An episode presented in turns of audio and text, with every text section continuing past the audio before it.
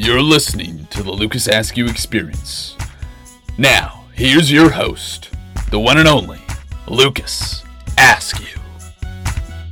Hello, world! Welcome to the Lucas Askew Experience. It is May, and summer is oh so close. With the unofficial kickoff to summer on the horizon, Memorial Day for those living in, in the United States, and good old Victoria Day for those listening in the great country of Canada. I'm actually hiding my razor and going with a no shave summer, at least until my wedding in August, to commemorate this summer. Rather than having to put on SPF 100 to prevent a sunburn, might as well grow a carpet on my face to protect myself. But in addition to being the precursor to summer, May also has another deeper connection. May is the official month of mental health in America. Mental health is a subject that is a difficult conversation to bring up, whether it be at home, with friends, or even in the workplace. In the past couple of months, this topic of mental health has been thrust to the forefront with the mass popularity of the Netflix show 13 Reasons Why. For those of you not heard of the show, which is based on a 2007 novel by Jay Asher, it depicts a high school student named Hannah who ends up taking her own life and leaving recordings with the 13 reasons why she made this decision. There have been reviews of praise for the depiction of the storyline and being bold, while others have criticized the show for being too dramatic, especially when it came to Hannah's mental health and ultimate suicide and how that was portrayed. Regardless of your viewpoint, the show has brought this conversation to the public stage. On today's podcast, my good friend Kate don't ask me how to say her last name, came on the show to discuss the topic of mental health. Kate was kind enough to share her own personal journey and experiences she's had along the way. So, hope you enjoy the conversation. But first, a brief message from our sponsor, who's keeping the lights on and the website live.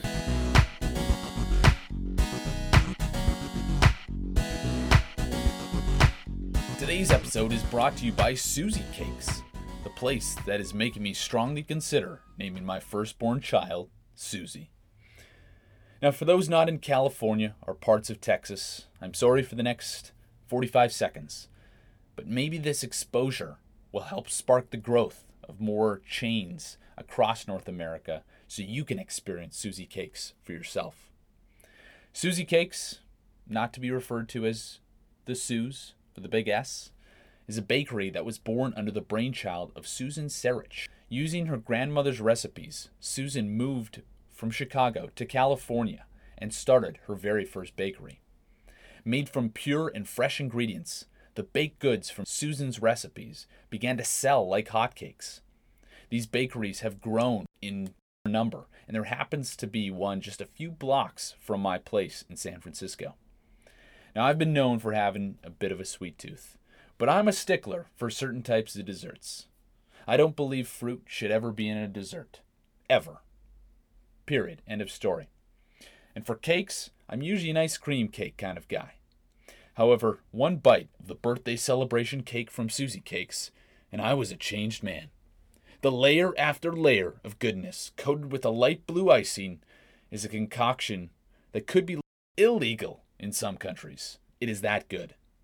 Seriously, though, if you ever have a chance, stop into the bakery and pick up a slice. Susie Cakes, the answer to what really happened to Susie in episode 149 of Seinfeld.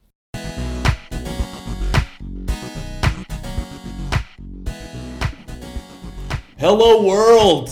Just kidding. That was uh, before the break. No, it, it's actually it's the it's the right level of excitement because people don't turn on a podcast and say to themselves, sorry, mm-hmm. for, for our listeners' sake, I just removed a pen from from, from, from Kate. You know, you, you, you need to talk with your hands. Can I just like, you know what I'm that excited about?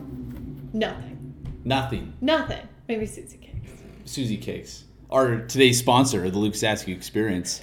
We are here with Kate Nesrati. Again. Again with the last name. I thought I thought I got it right. I've been practicing. No, come on. Is I that what today's podcast is going to be? Just literally me trying to Hey, reteach you my last name. we're not re-recording this, so you're you're gonna have to state your own name for Okay. the audience. Catherine Ruth Naszradi. Catherine Ruth Naszradi. Okay. Just barely. Got it. Got okay. it. Okay. So, folks, she's she's back. You may know Kate from episode two of the Lucas Nancy Experience. Her IMDb page. That is the number one bullet.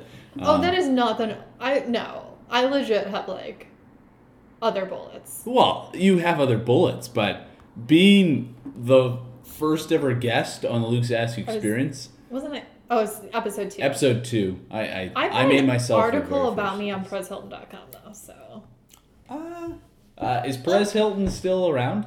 no, he Still is. kicking? He's actually nice now. Oh, I saw an episode of The Millionaire Matchmaker. She tried to set him up. okay. It didn't work out. Well, it's one of your crowning achievements. I know you're gonna do great things from here on out, but um, It's all downhill it's all downhill. But you're back Yeah. because people clamored for you to come back. They enjoyed Huge viewer response. huge viewer Or listener response. response, I guess. Uh, they're viewing through their ears. Okay, that's fair. Yeah. So yeah, we, we brought you back. We're gonna have another candid conversation like we always do, Always. always. And today's topic, we're focusing on mental health. May is Mental Health Awareness Month. We brought on Kate to discuss the topic, share our thoughts and opinions, uh, and really just provide an outlet for those kind of struggling. And can I add one thing? Please do. I'd love to say how epically unqualified we are talking about this, but we're two friends having a conversation. So if there's someone who actually needs some really good advice and is maybe really struggling, that there are great professionals um, out there um, that they can talk to. So Yeah. We're not we're, not, prescribing we're anything. not- yeah. We're not providing recommendations. But hopefully, we're a little source of comfort and knowing that you're not alone. really just wanted to kind of start off why why we're here. So Yeah. Kate and I were uh, having conversations like we we normally do and About uh, nonsense. about nonsense and kind of topical, obviously politics, topics, everything that's going on. But I think mental health was something that came up researching that May is Mental Health Awareness Month, Yeah. and just thought this could be an outlet to to speak about it. So I, I know that undergraduate in psychology, From the University of Michigan. Thank you very much. go blue. Go blue. So I Um, wanted to give you the floor first, uh, Yeah. and share your, your thoughts about mental health. I think, first and foremost, I think mental health is such an important topic.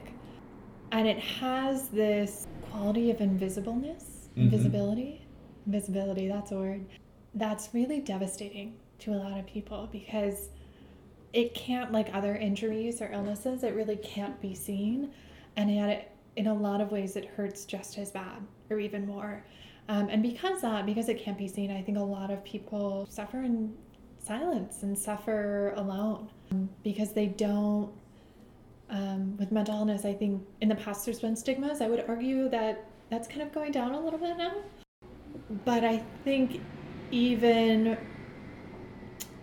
when um, you know that help is out there, I think it's really hard to ask for help Mhm. when you do feel, I think, in the depths of a lot of mental illness, especially depression, that things just aren't going to get better. That you just reach that point where you're like, this is it, this is the way it is, this is the way it's always going to be, and there is no healing. So why ask and why try to change?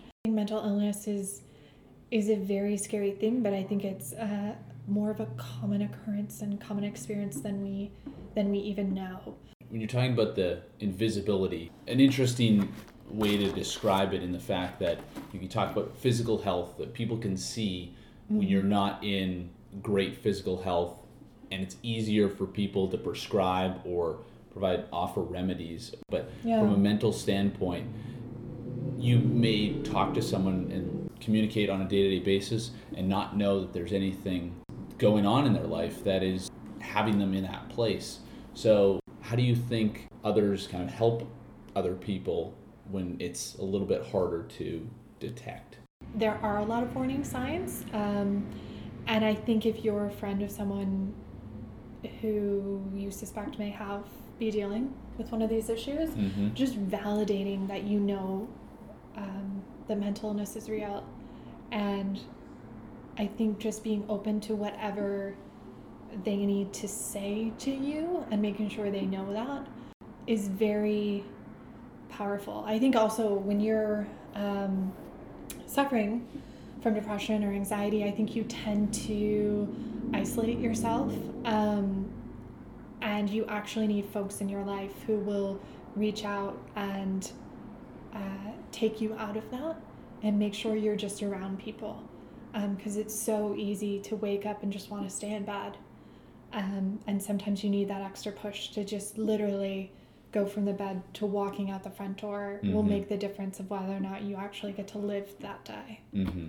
Um, the mental illness is real. I think just being open to whatever they need to say is very powerful. I think also when you're um, suffering from depression or anxiety, I think you tend to isolate yourself and you actually need folks in your life who will reach out and take you out of that and make sure you're just around people because it's so easy to wake up and just want to stay in bed um, and sometimes you need that extra push to just literally go from the bed to walking out the front door will Mhm. make the difference of whether or not you actually get to live that day. Mm-hmm. And what is your uh, like? What is your opinion on the uh, method of therapy? I think it's to me it's an interesting like growing up in a small city in Canada. I don't think therapy was really discussed as a, a way to treat mental illness. Medication would normally be the number one thing that is, is shared and prescribed. But I feel, at least more living in San Francisco or other cities, I think therapy is maybe more widely promoted Sure. um, and, and more widely accepted. So Not as taboo. yeah, what what do you what do you feel of kind of the usage of therapy and kind of its effectiveness on on the situation? Yeah, I mean, I think I can really only speak from my personal experience, right? So, the way in which I've managed kind of my mental health is I go to counseling or therapy, whatever you want to call it, every other week. And I also take like uh, medication that helps reduce my stress because I also have really high anxiety. Uh, and therapy or counseling for me is really a safe space to say those things that I, for whatever reason, feel like I can't say to other people in my life. It needs to be a place where you don't feel judged because sometimes I think when you're suffering from mental health issues, there's a lot that just gets bottled up because you mm-hmm. are afraid to say it. And it's really important for your kind of emotional development and your emotional health to be able to, to, to actually just say it out loud and have someone affirm that that's what you're feeling. I would say though, I think there's such things as bad therapists and bad counselors. So if you go to one and it's you're kind of feeling like maybe this is it doesn't feel like I'm making progress or not gelling with the person for whatever reason, it's okay to try again and go to a different one. I think don't give up hope, certainly. Mm-hmm. Uh, it's not a one size fits all type of experience. I would say when I was in high school, I went to a counselor. And, um, at the time, I was in this really terrible, sort of abusive relationship. And she once asked me, she was like, Are you, like, is there something wrong? Are you being hurt? Anything else? And I was like, No. And she just kind of accepted it and moved on. And I think, you know, that did such a disservice to me for years because I'm like, if you would have asked maybe one more question, Mm-hmm. we could have actually got to the root of something. And then you meet other therapists who are just so loving and kind and incredibly patient. Therapy for me is it's almost it's one of those things it's like taking vitamins where you don't want to do it, but you you know you have to do it and You then- don't like taking vitamins? Okay, well, gummy vitamins, I do, Okay. I guess. Yeah. But afterwards, you just feel a combination of amazing and exhausted. Your mental health matters. It's not an additional thing that maybe sometimes you should pay attention to. It's really something you should be conscientious of all the time.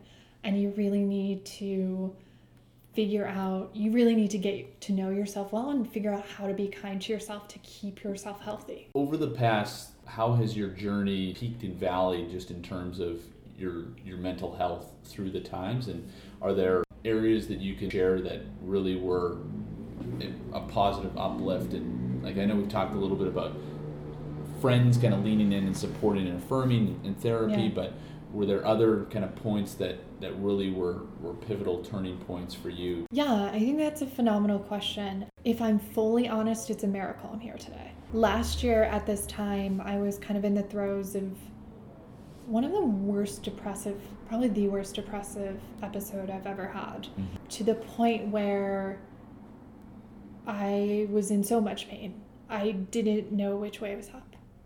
Um, didn't want to wake up in the morning, had no motivation to do anything, was kind of losing friendships, really felt as though I was in this huge free fall. Um, and sort of the the bottom of that was was honestly looking at like, okay, like I feel as though my life is ending. Every day was just so painful.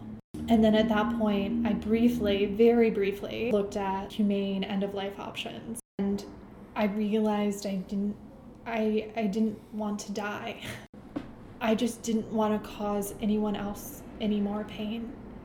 I had these two lovely roommates and I actually had to move out because I didn't want to cause them any more pain. I thought if something happens to me or if it gets any worse that it would be unfair to them. So I actually moved to protect them. Ended up one night and I was just having these like huge heart palpitations and like unsure of what was going to happen. And I just remember it being such like a moment in time where I was like I have to get help. So I um, had enough strength luckily at that point to talk to my doctor. And I just went in and honestly just had a frank conversation with her. She was like you're clearly suffering. Um, you just you you need to take some time and i think i was actually last year at this time mid-year reviews which is where we are right now in work. And i went in and my boss had like this whole agenda of like what we were going to talk about. Mm-hmm. and i just kind of raised my hands and i was like i'm sorry we can't have this conversation. Um, i need to leave for a while. And she her literally her only question for me was just let me know how long you need. And I was so, to this day, I'm still at this company because that amazing kindness. There was never a question, was I faking it? Or was kind of looking at ulterior motives that weren't there. How did you prepare for that conversation? Some people would feel like that that's a Yeah. difficult conversation Totally. to have. A with the, starting off with your doctor, but then also like if you're asking for time off from work, like that's a very very tough conversation to have. How did you prepare for that? I didn't think I would have the guts to have that conversation. I think there were a couple days I went in and I tried to put time on our calendar and then I backed off. But it got so bad to the point where it's like I couldn't not have that conversation because I was either going to go and ask for time or I was going to go in and quit because I was of no good to that company Mm-hmm. at that time. I just wasn't. And I ended up taking two months off. And it was, and for someone who's type A, career driven, like here's the path, this is the right path, taking two months off is not a part of that story, but it's part of my story. And to this day, it's the best decision I ever made. I think I'm here today because I probably for the first time in my life put me and my health first. And for two months, just really focused on healing and limited myself to like three things a day. Very simple tasks. I couldn't overwhelm myself because I needed my mind and my body were just exhausted and they needed they needed a break to come back. You know, like I've said to you before, like depression in a lot of ways is like diabetes. Mm-hmm. Like it's not it's a disease, A, and I want to validate that, but it's something you consistently deal with. But there's a way to live in a way in which um, you can have a healthy life and um, manage that and use it ultimately at the root um, as a source of compassion for others who are suffering. One question I, I have on that is looking back to your your darkest days. I don't want, Yeah. don't want you to rehash No, that. go for it. Yeah. But when you come up with a day that you are feeling a little bit more depressed, do you go back on those kind of darker times and use that as just a reminder of, oh wow, like I, I've come a long way. Like there's there's still a lot for me to give, or is it more that was a mm-hmm. period of time you've grown and, and developed through that and are really focusing on forward? Basically, do you look back and use that as a source of strength, mm-hmm. or kind of push that to the side and really just look at more the the positive light and forward looking? I think looking back in a lot of ways scares me because I don't want to go back there. Mm-hmm. And yet I think there's so much benefit in using that as a reminder to put myself first and make sure I'm living in a way that's keeping me healthy. It does serve, especially recently, as some perspective. So when I'm having a tough day at work or when I'm late for a dinner reservation or something, like if there's something that a bit big or, you know, it could be small, there are sometimes moments like, Kate, just be grateful you're still here. You know, like appreciate you, you kind of kind of have to let the small things go Mhm. and appreciate some of these larger victories. I think and as a part of people's mental health journeys, I don't think people give themselves enough credit for what they've been through. And sometimes you just really need to be super kind and considerate to yourself and give yourself a freaking break. Like insert swear word. Um Not not on this podcast. On this we are a swear free yeah. podcast, Luke says. Sorry, sorry, family friendly. I think it's so important. I like can't underestimate it, like underemphasize how important it is to like be really good to yourself. I think everyone fights some sort of battle, whether that's mental health, physical health, family issues, whatever that is, and we tend to shrug a lot of things off. And that's really unfair and ingenuine to our own experience. I think we need to be more present in those moments. In talking about celebrating wins, like recently, do you have an example that yes, I saw a positive event in my life and I celebrated. It felt good, mm. and this is what I've done since. Yeah, and I will say it's not one specific moment in time, but I have been happier in the past couple months than I've been in years. And maybe that part of that's growing older and kind of knowing myself, but I I think sometimes you do have to go through hard times to get to the good stuff. And in the past year I suffered, but I also grew a lot. And I learned a lot about myself. And maybe that's why it's hard to look back because it seems so far away now. Like I feel really, really good. And I keep on saying to anyone who will listen, like, I am so hopeful right now. Like this is gonna be such a I know there's like you look at the news and there's nothing good going on, and I could not be more excited for good things to come. Like I just I'm happy for my friends and I'm happy and excited for me and I just see really good things around, right around the corner. I think if that tells you anything, is that, you know, even in the depths of despair, like it can actually turn around. Like I thought there was no way I would make it through last summer. Mm-hmm. And here I am just like so thrilled with life right now for no particular reason, which is always makes it better. Yeah. It wasn't an event. I'm just wake up every morning with the glory of God to be like, this is a great day. How do you feel like men deal with mental illness or view mental illness maybe a little bit differently than women do? And how do you experience it different in the concept of community? Like, do you think men can talk to each other about such things? No, it's something that is a difficult conversation regardless of men versus women. Yeah. But I think that's not the type of conversation that we want to have or we initiate with our friends. It's it's a deep conversation. It involves a lot of emotion. It involves a lot of vulnerability to kind of mm-hmm. share where you're at.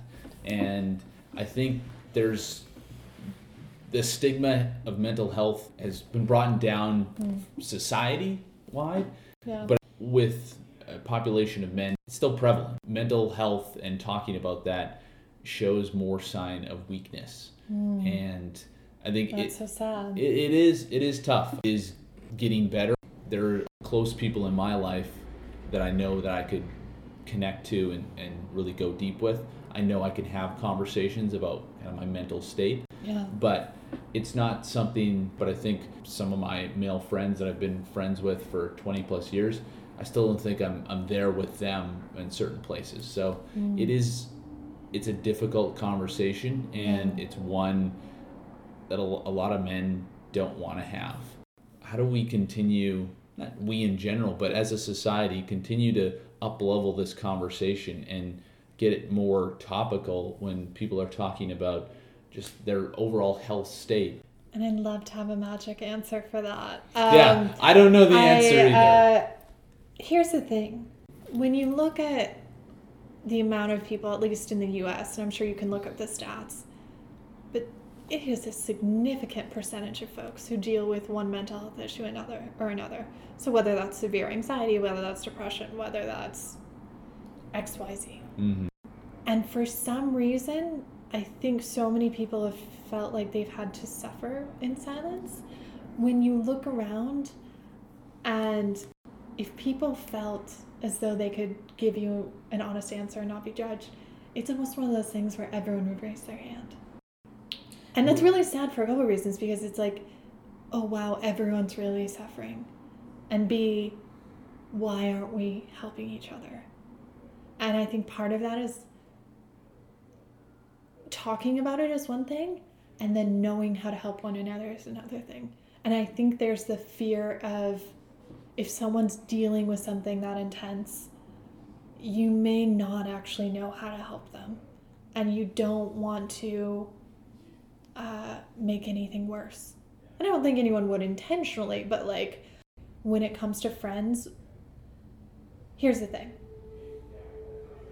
if you have the flu, you get medication and you get better, there's a solution to that. It, it's You tangible. People it. can see it. Yeah. it. You may not agree with this prescription over another, but you you it know what end. it is. Yeah, it will end and you'll get better. And mental health is not like that. It's so nebulous and it can last for any amount of length. And so you cannot, as a friend, come in and be like, I'm going to help you solve this. And we're by nature, I feel like problem solvers, right? Mhm. Like you want to make things better for that person. And the fact is that you may not be able to. And I think that's really frustrating to people who want to help. And that's really scary.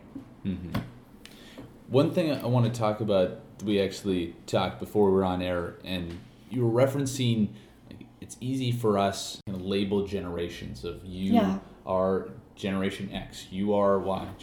Everyone talks about millennials, whatever. Ugh, stupid like, millennials. Yeah, like everyone blames millennials, talks about They millennials. do. I don't put, get and it. put everyone in one bucket and one label. Do you feel th- that sense of just putting people into that one bucket contributes to some of kind of mental health struggles that people feel? Yeah. And is there a way that we can create more of that identity fluidity? Yeah, I mean, so you never want to be labeled the crazy person, right? Um, because when you're already feeling alone in whatever you're suffering from, you don't want to be further isolated from other people by people who generally just don't understand and so kind of push away from that. I would love to see a space in which you weren't labeled by what you're not, but what you are like any illness that's one that's one piece of you. That's not your whole story. Yeah. that's not your whole self. Um, and i think as soon as you label someone by one piece of them you discredit so many great things about who they are as a unique individual.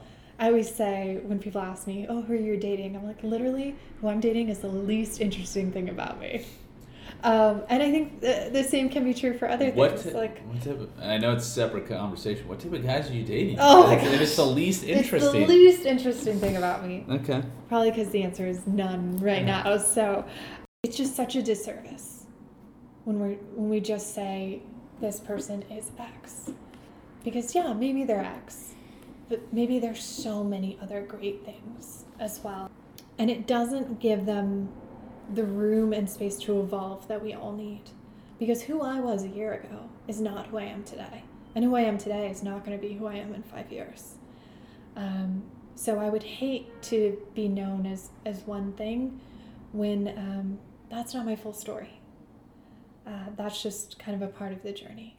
So um, I don't know what the solution is as to how we can fully um, accept people as their whole persons, but I think it's trying to at least understand other other parts of them.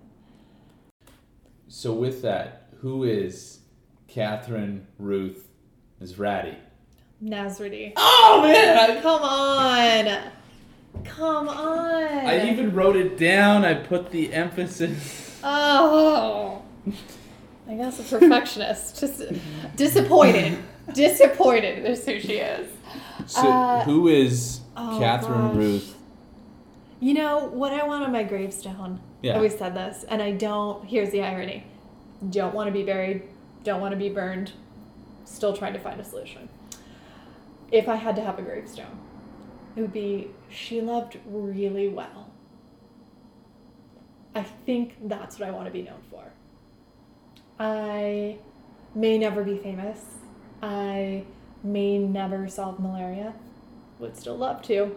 I want to love those in my life really well. And even those outside of my circle, whatever I can do, I feel as though being a white woman born in America, I've been put in such a position of privilege. Mm-hmm. I want to be seen as someone who has their eyes fully open um, and is very aware of not only what's going on in my backyard, um, but the fact that there's a famine in East Africa. And like, why is that not on the news? And um, I think I very much go back to the Lord put us on this earth for a reason. And I think it's a pretty big reason. Um, haven't figured it out exactly, but I think a, we're here to help each other and we're here to love each other really well and just make this experience better for one another. Um, and if we're not working towards that every single day, then it's a waste of a day and it's really shame because it's such a gift to be here. Um, and I hope that how my friends see me is um, someone who loves them really well, uh, someone who cracks them up. Um, So is that the second bullet point? the on second bullet point, but I always kind of. I always kind of want to be the 2 a.m. person, is what I call myself. Which is that when you have the list of people you can call at 2 a.m. for help, then I'm one of those people. Because you don't have, not all of us have tons of people you can call at 2 a.m. But I pretty solidly want to put myself in that pile. Have you seen How I Met Your Mother? Are you a How I Met Your Mother fan I've at all? seen Yeah. it. Well, Yeah. There's an episode called Nothing Good Happens After 2 a.m. And Go figure. We're not going to go into the overall episode, but some then- decisions made after 2 Yeah. a.m. are usually But questionable. Then, but then I'm but there to help. Yeah, Yeah. you're there to help. Totally. So, So, uh, yeah, I consider myself pretty fiercely loyal, for better or worse. If you're one of my people, you're one of my people. I, I think And I think that's you, not a bond you told me that probably two weeks into getting to know each other. Probably. And then I followed it up with, and if you're not one of my people, you're not one of my people. So I I knew either way. I was like, okay, It was gonna I'm go go- one Gonna way. go one way or Yeah. the other, and luckily it went on the the positive yeah, I don't track. know. You're still on the edge. Okay, We'll you see. that, that's good. So last question. Yeah. we we end here in Luke Sassy Experience talking. I usually ask my guests a motivational message. It could be about anything. Mm. So I know we've kind of talked a lot about one's mental health and, and just first of all, you sharing your story has been amazing. So kudos Thank for just being vulnerable and, and being willing to share. Like that that takes a lot of courage. So I thank appreciate you. you listening. Of course. And all of these loyal, loyal listeners.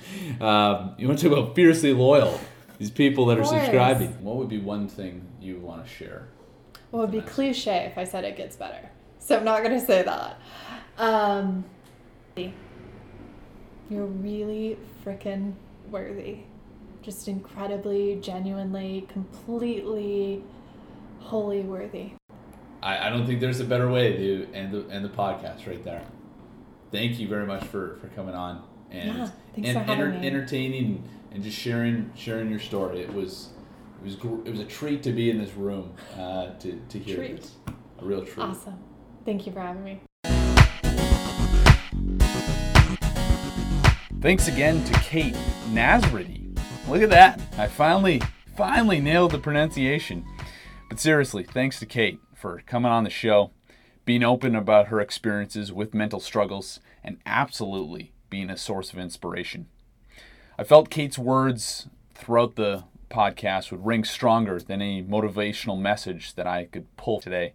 Uh, but do want to leave you with this there are people around you today, whether you are aware of it or not, that are dealing with a mental illness. We can all play a part in loving one another and letting people know they are truly valued. So this week, I encourage you to be that sense of encouragement for someone else and remind them just how lucky you are to have them in your life. We'll be back with a new podcast and a new episode before the end of the month, so be on the lookout for that. But until that time, I bid you adieu. So take care, talk soon, and God bless.